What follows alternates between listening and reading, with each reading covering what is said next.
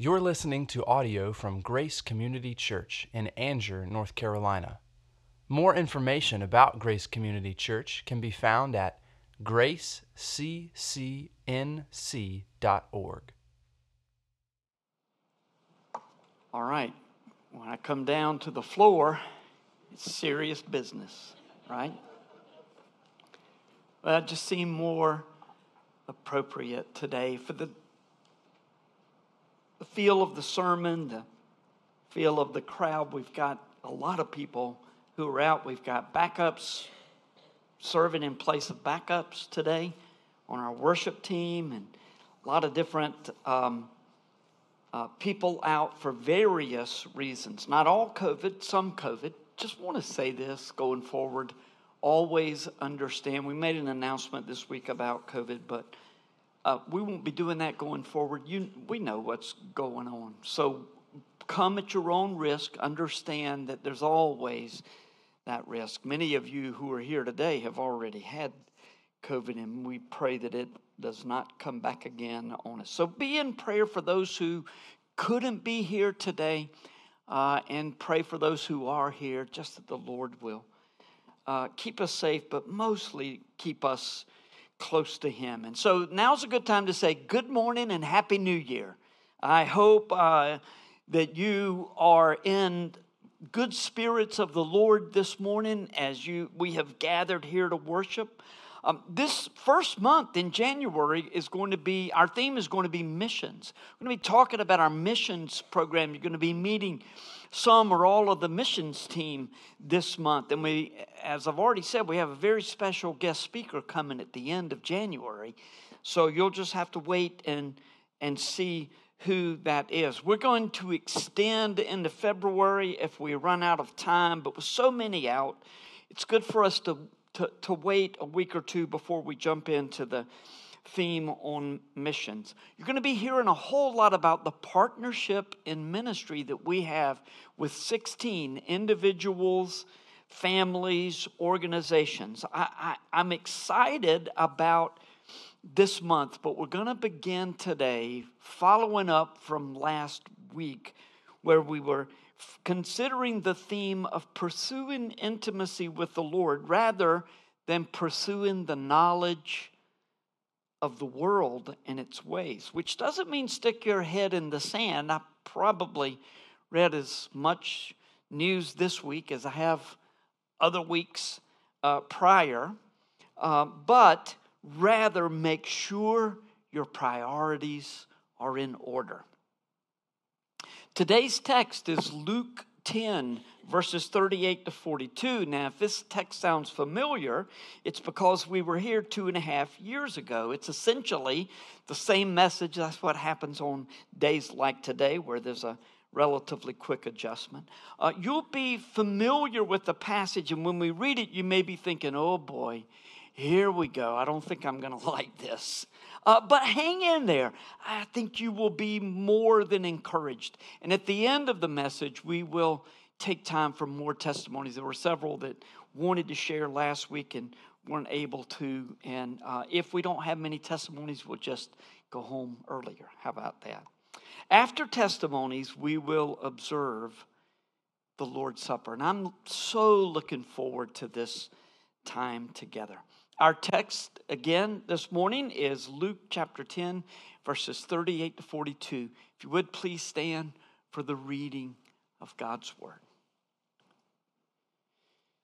Now, as they went on their way, Jesus entered a village, and a woman named Martha welcomed him into her house. And she had a sister called Mary, who sat at the Lord's feet and listened to his teaching. But Martha was distracted with much serving. So the distractions may not only be things of the world, they could be religious things, they could be meaningful, useful uh, ministry things. Martha was distracted with much serving, and she went up to him and said, Lord, do you not care that my sister has left me to serve alone? Tell her then to help me. But the Lord answered her, Martha, Martha, you're anxious and troubled about many things, but one thing is necessary. Mary has chosen the good portion, which will not be taken away from her. The word of God for the people of God. Thanks be to God. Thank you, and be seated. So, this morning we're going to think about three things Jesus' presence, Martha's problem, and Mary's perspective. We're going to think first about Jesus' presence. Everywhere Jesus went, it caused a stir. Let's think about some of them. Now, we'll have microphones for testimonies, but just say it right now.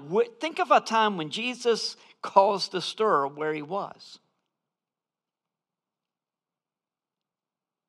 Perhaps you've read the Gospels Matthew, Mark, Luke. And from there, where, where, where did Jesus, how about the temple? Now, I don't know why I'm thinking about the temple first thing, you know. He's causing a creation or causing quite a stir. Where else did Jesus cause quite a stir with his actions? Healing on the Sabbath. They did not like that. In fact, those two things, along with Jesus' claim to be God, but really it was the first two as much as it was his claim to be God, that they wanted to kill him because the Sabbath was a mark, it was like freedom to us. And Jesus addressed it head on and said, You've got it wrong. You're thinking Man is made for the Sabbath, but Sabbath is made for man. God had a different idea than what you have about it. And then also, that temple was a sacred place for them. And for Jesus to talk about, he was talking about his own body, but they gladly misinterpreted him to say, Destroy this temple and I will raise it up in three days. That's always the case with religion always the case with almost any kind of government system. People are very happy to misinterpret what is said to achieve their own ends. What's another time Jesus caused quite a stir?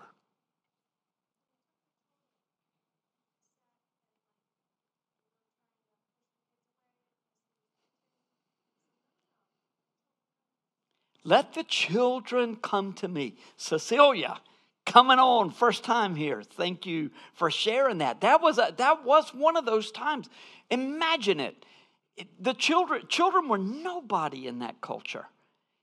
And jesus said no no no no no. You, in fact you want to enter the kingdom you're going to have to be just like one of these children. He turned everything upside down. What about the time that they brought the four guys brought the man who was sick they I've thought about this a lot lately. They they let him down, and Jesus, seeing their faith, said, Get up and walk. No, that's not what he said. What did he say? Jesus, seeing their faith, said, What? Your sins are forgiven. That's pretty amazing. And that infuriate who can forgive sins except for God? So that's that third pillar there that they, he claimed to be God. Even in the synoptic gospels matthew mark and luke where you don't have the direct claims that was a direct that was almost as direct as you can get. My son your sins are forgiven. They're like who do you think you are? God? He didn't say yeah but he may as well have right? So anything else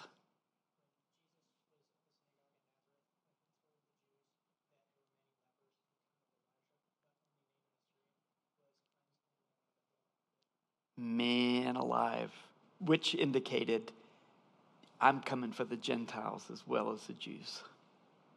And faith is found amongst the Gentiles, and because they had so misunderstood the calling of the Jews to be a blessing of the world, they were horrified with that. The feeding of the 5,000, we could go on and on and on.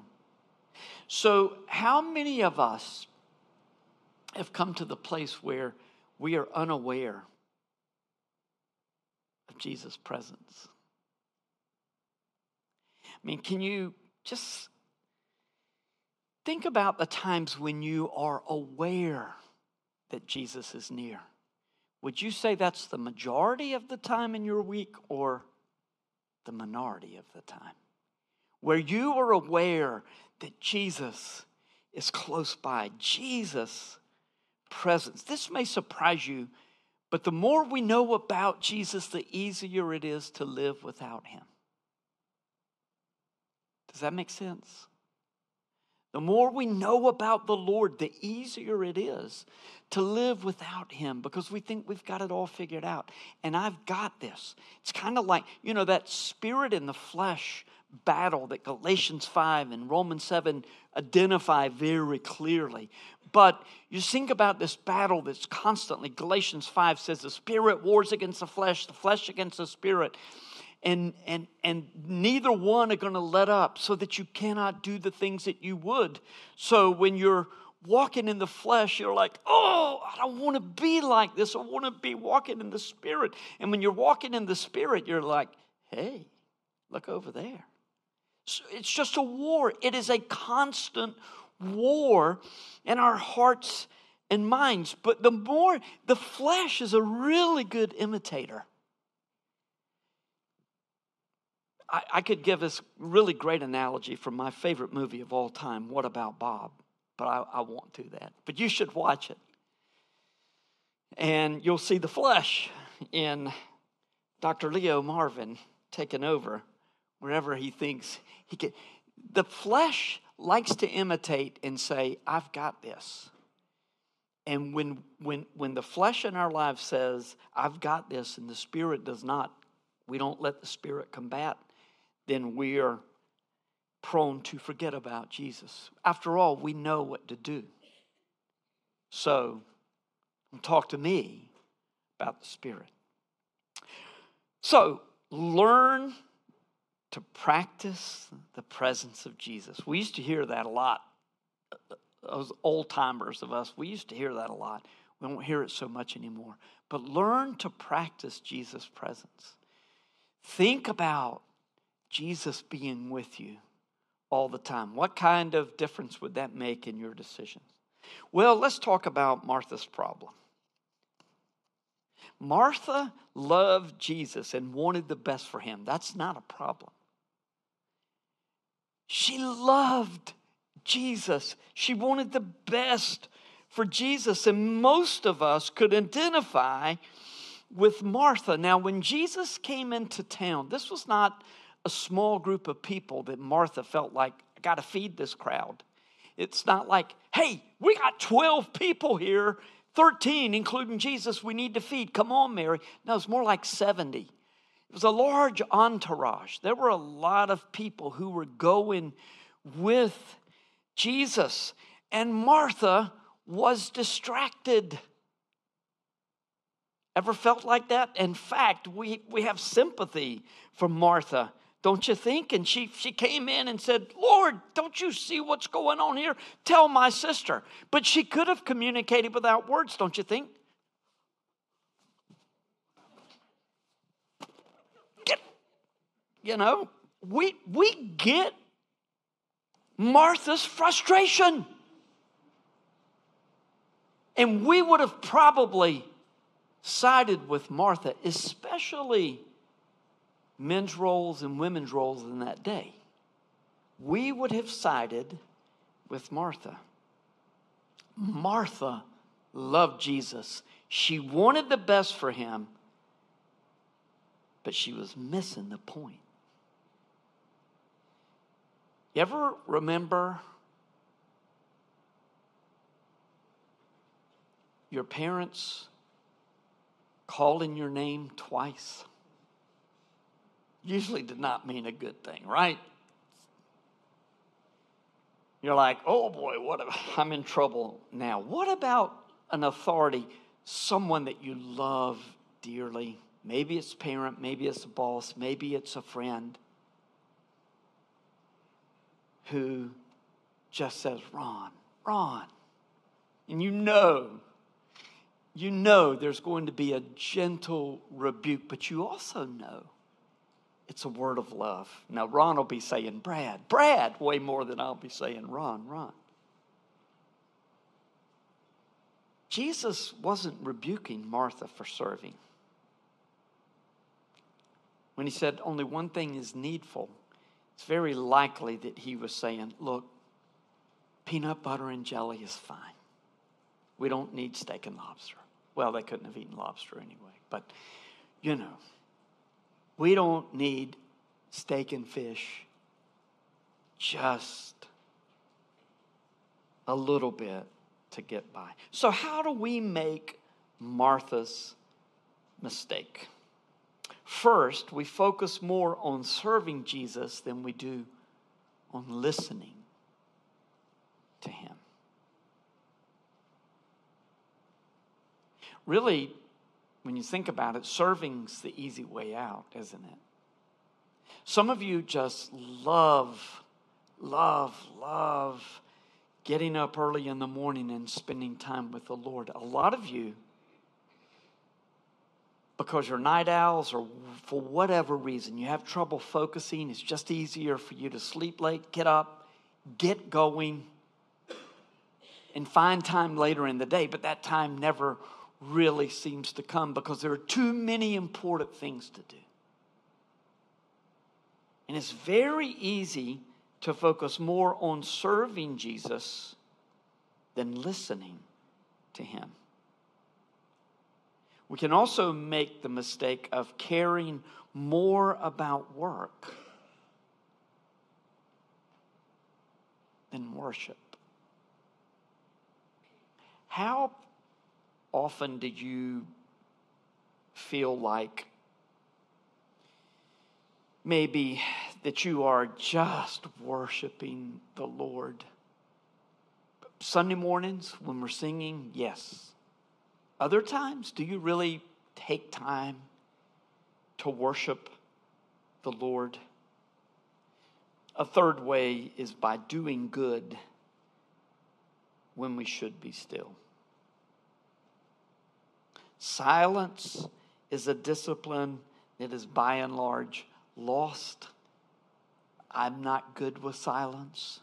Again, my mind just finds ways to fill up when everything is quiet.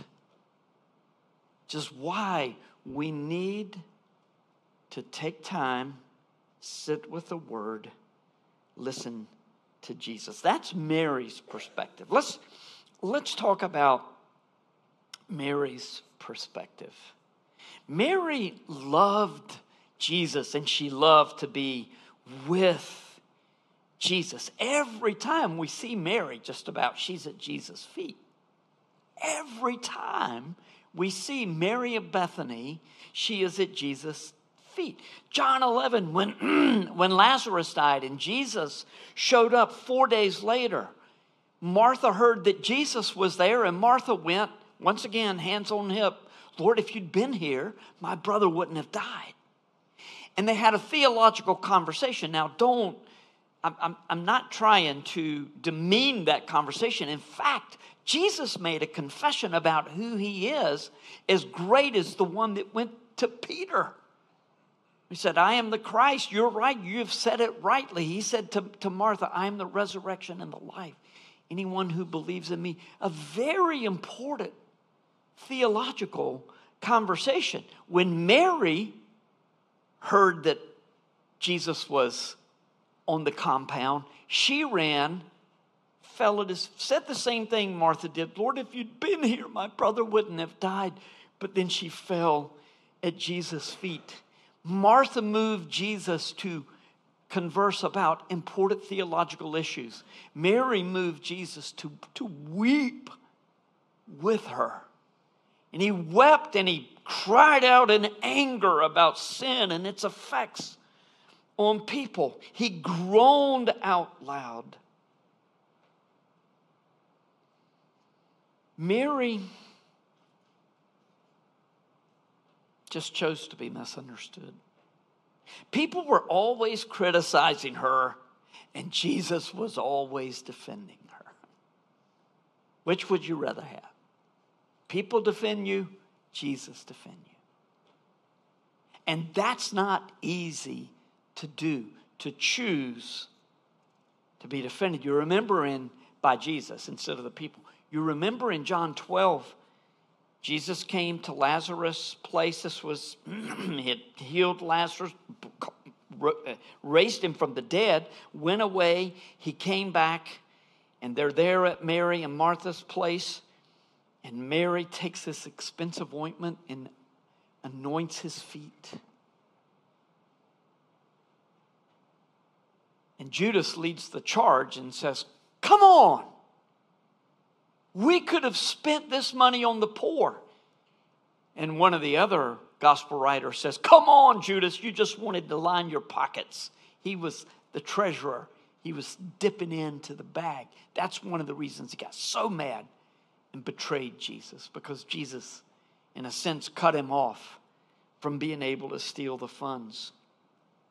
Could it be that Mary was the only one who understood that Jesus was going to die? You remember when, when the disciples protested against Mary wasting this money? This could have been used to feed the poor. Jesus said, No, the poor you'll have with you always, but she's done this in preparation for my burial, and it will never be forgotten.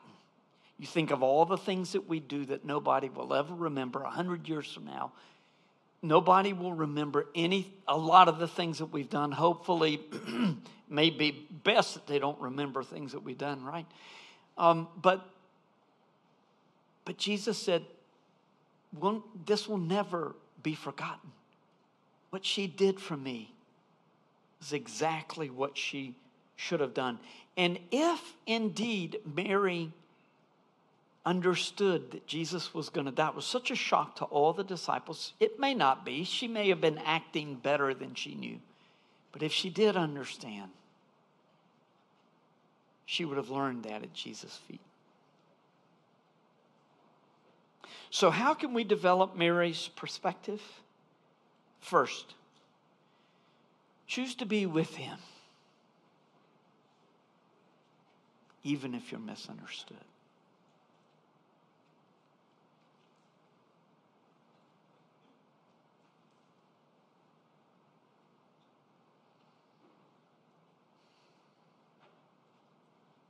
Wonder, what would you think if someone said, Hey, let's go. We're going to go over here and we're going to do something for someone, or we're going to go witness to these people. And they said, No, no, I hadn't had my devotions yet, and I, I really need to do that. I'm going to spend time in the Word. We would not think highly of those people, would we? It'd be like, Really? You couldn't do that some other time during the day? if you are going to spend the kind of time you need to with Jesus, I can assure you somebody's going to misunderstand.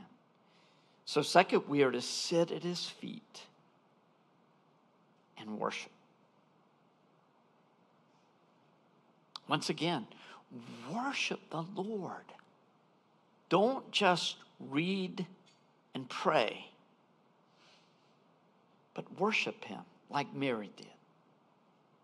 And three, as we sit at His feet, hear His word. Most of us tend to think of prayer as the most active agent of change in our hearts and lives. And or we associate the Holy Spirit with prayer and think that that's the combination. If I can pray in the Spirit, that's when change really comes. But time in Scripture cannot be neglected if we are going to become more like Jesus. In fact, if this is helpful when thinking about the work of the Holy Spirit. The Holy Spirit is not separate from God's Word. Now, Jesus in the beginning was the Word, and the Word was with God, and the Word was God. Jesus is called the Word. We call the Bible whose Word? God's Word. We're thinking of it as the Father, the Trinity, Father, Son, Holy Spirit, all deeply involved in the Word. The Holy Spirit will never do anything in contradiction to the word. It's, it's language is important. It, it, it's when you say something like, well, the Holy Spirit, I have a revelation from the Holy Spirit. Revelation technically refers to the written word, what was revealed to the prophets and the apostles. That's revelation. It's, it's very appropriate to say, the Holy Spirit has given me this understanding, which is according to the Word. The Holy Spirit will never work apart from His Word, nor will the Word be meaningful apart from the Holy Spirit. So, Spirit, Word, inseparable.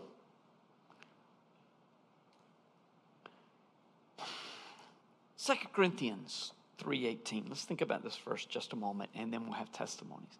And we all with unveiled or open face, the, the, it, there's a big context here, believe me, it would take a long time to explain Second Corinthians 3.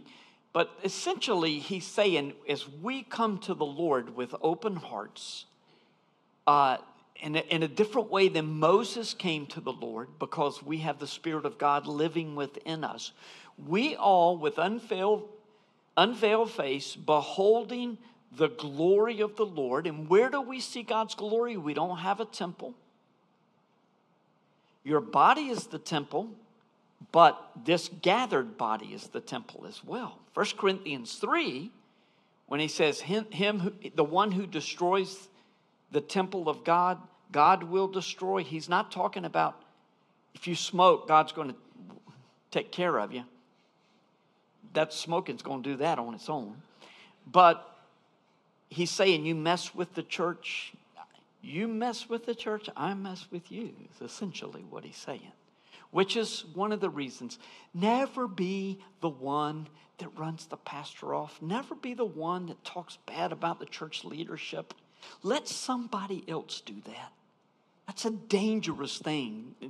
You, you, you pray to the Lord about that. Never be the one to cause deep division in the church. That's a dangerous thing. Don't do that. By the way, if, if the pastor needs to go in this church, the elders will know that. And they'll send him on his way. I'm talking about the next one, of course. Least I hope I am. so um, that's that is the case. But don't equate your personal feelings with the Spirit of God. We all are inclined in certain ways, and the Lord has made us certain ways, but when you talk about revelation, that's a big deal. And the glory of the Lord today is found in God's Word and in the place where His Word is manifested, as in the church of God. We all, you can see it privately, you see it collectively. We all, with unveiled face, beholding the glory of the Lord, are being transformed into the same image from one degree of glory to another. So, who do we see in this word from Genesis to Revelation? Jesus. So, here's the point, which you already see.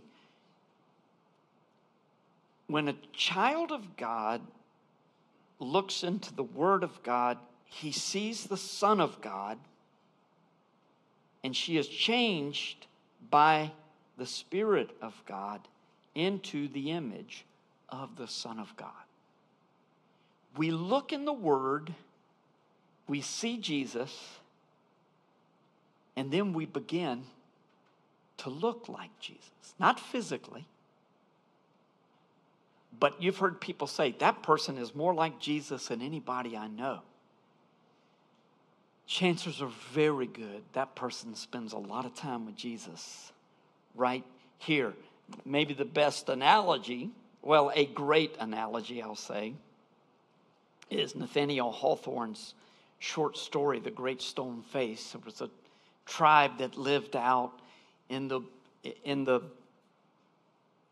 uh, countryside, and, and there was a river, and on the other side of the river was a great big stone that looked just like a face. You've seen that, right? In rocks, it's, it's more than just like, what do you see in the cloud? I see a bear. My goodness, I see a spoon. You know, I whatever you. It's not like that. There are some rock formations where you can just like, oh my, there it is, Grandfather Mountain. When you go up and you're coming down from Boone on 105 and you see that that silhouette. You may not see it at first, but once you get it, you can never unsee it. You always see grandfather up there. Well, there's this stone face, and it, the legend was that people that would contemplate on that face were would gain wisdom. And this one young boy was mesmerized, and he went out there and he looked at the face all the time. And the prophecy was that the stone face would come to life. And so when he was older, there was a town meeting, and he stood up on some sort of a rising, and the sun hit his face just right, and everybody bowed down and said, Oh, the great stone face has come to life. Now, it's really bad when you're using a pagan illustration to make a, a spiritual point, but that is the case. When husbands and wives live together a long time, what happens? I, I used to think with my parents, man, it's almost like they were brother and sister. I mean, they look so much alike.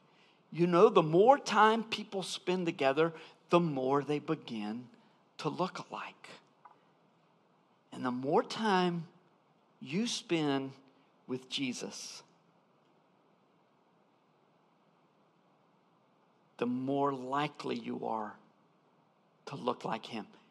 What a great prayer focus this morning grace based living because Alice and I have talked about it a lot these last few days. You know, so many times you just say, I'm just going to do better. It's not about just making a decision to do it better. That's part of it. But if that's as far as you get, you're going to be doing it in the flesh and you're going to be making a lot of mistakes. The only hope that we have is Jesus living through us. How does that work? I don't know. Spend time in here, and that's how it works. Can't explain it. But the more time you spend with Jesus, the more you look like him. From Mary's perspective, spending time with Jesus was choosing the very best thing in her life. So may we learn from our sister in Bethany. Well, let's continue to share. It seemed that maybe a little different at the first of the week when we made these decisions to have testimonies today because so many people wanted to share last week and were unable to. So um, it's always good to just share what the Lord is doing in your life. And by the way, this is part of that perspective of how God works in our life, lives and how He speaks to us in a place like this as we talk about how God has changed our lives according to His Word. Um, and, and all of the world says, My mission is to climb up to God. God's Word says, You can never, you can't climb high enough. I'm going to have to come down to you if it's going to be done. And Jesus come into earth, living the life we couldn't live, dying in our place. That's the gospel. And our only hope is to cry out to Him Lord, I'm a sinner. Thank you, Jesus, for dying for me and all that goes with that. So, who would like to share about how the Lord has been gracious in your life this past year? And if you shared last week and you were rushed, feel free to share again.